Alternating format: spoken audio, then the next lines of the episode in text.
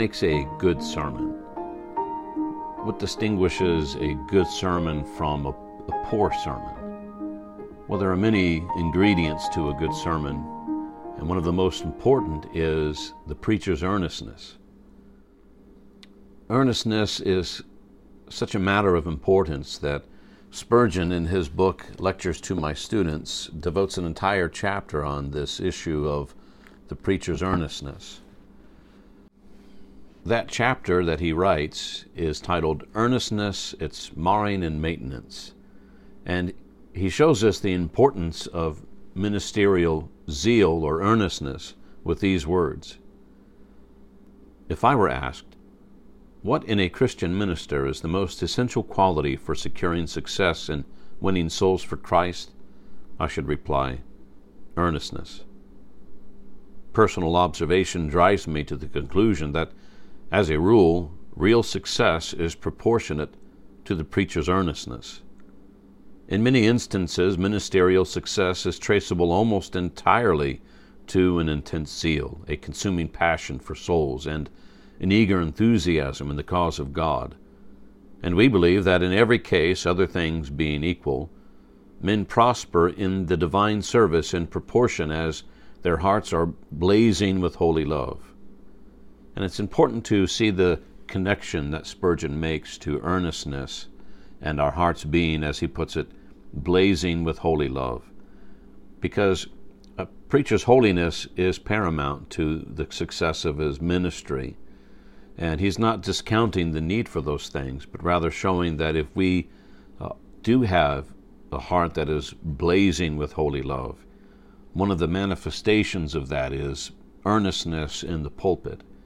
And it's important that we keep guard on our earnestness, that we preach with sincerity and zeal. And if we are lacking that in the pulpit, it's an indication that perhaps something is spiritually wrong with the preacher. Regarding earnestness, it must characterize our preaching. And by preaching, understand not necessarily the content of the sermon, but the delivery of the sermon. Spurgeon says, Brethren, you and I must, as preachers, be always earnest in reference to our pulpit work.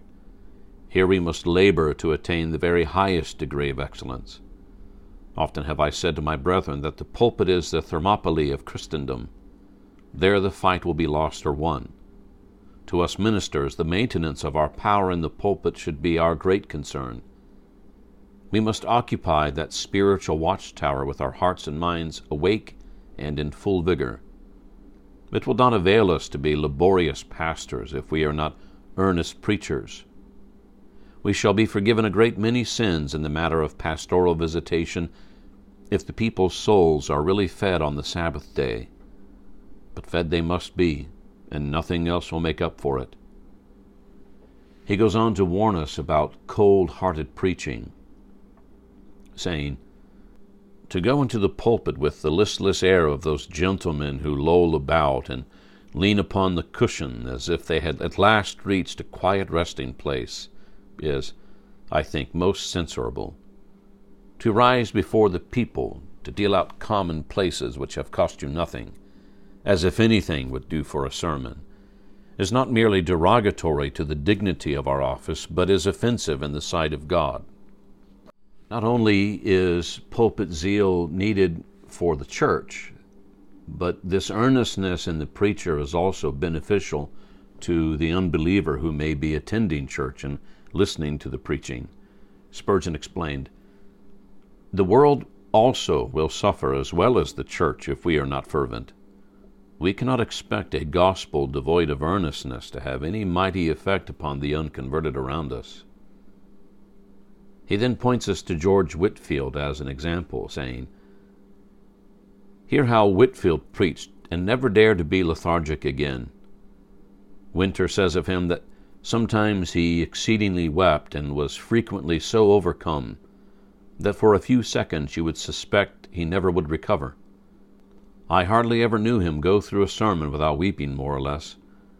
His voice was often interrupted by his affections, and I have heard him say in the pulpit, You blame me for weeping, but how can I help it? when you will not weep for yourselves, although your own immortal souls are on the verge of destruction, and, for aught I know, you are hearing your last sermon, and may never more have an opportunity to have Christ offered to you. But we must remember that this zeal in the pulpit must come from the preacher's heart. It must be a sincere earnestness. Spurgeon is careful to steer us away from acting zealous instead of being zealous. He cautions earnestness in the pulpit must be real. It is not to be mimicked. We have seen it counterfeited, but every person with a grain of sense could detect the imposition. To stamp the foot, to smite the desk, to perspire, to shout, to bawl, to quote the pathetic portions of other people's sermons, or to pour out voluntary tears from a watery eye, will never make up for true agony of soul and real tenderness of spirit. The best piece of acting is but acting. Those who only look at appearances may be pleased by it, but lovers of reality will be disgusted. What presumption, what hypocrisy it is by skilful management of the voice to mimic the passion which is the genuine work of the Holy Ghost. Let mere actors beware, lest they be found sinning against the Holy Spirit by their theatrical performances. We must be earnest in the pulpit because we are earnest everywhere. We must blaze in our discourses because we are continually on fire. To sham earnestness is one of the most contemptible of dodges for courting popularity. Let us abhor the very thought.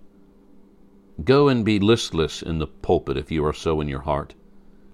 Be slow in speech, drawling in tone, and monotonous in voice, if so you can best express your soul.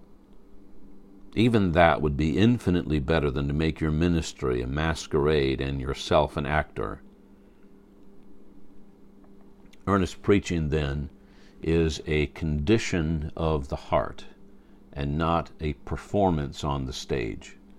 And if it isn't a condition of the heart, the preacher should not attempt to mimic it in his preaching.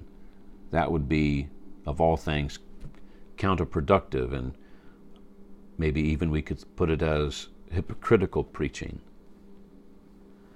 I close this part of the series, this first part of this series, with this quote from Spurgeon. He says, Our ministry must be emphatic, or it will never affect these thoughtless times.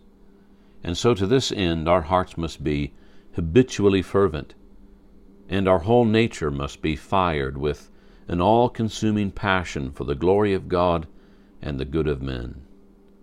And to that I say, Amen. In the next video, I'll discuss uh, how Spurgeon describes the uh, maintaining of this earnestness and uh, how it can be lost and what we can do to keep it. And perhaps you're wondering if you have that earnestness in your preaching, then tune in for the next couple of videos and perhaps the Lord will open your eyes to that and help you in it. The Lord bless you, and I hope everyone preaches earnestly this next Sunday. God bless. Bye bye.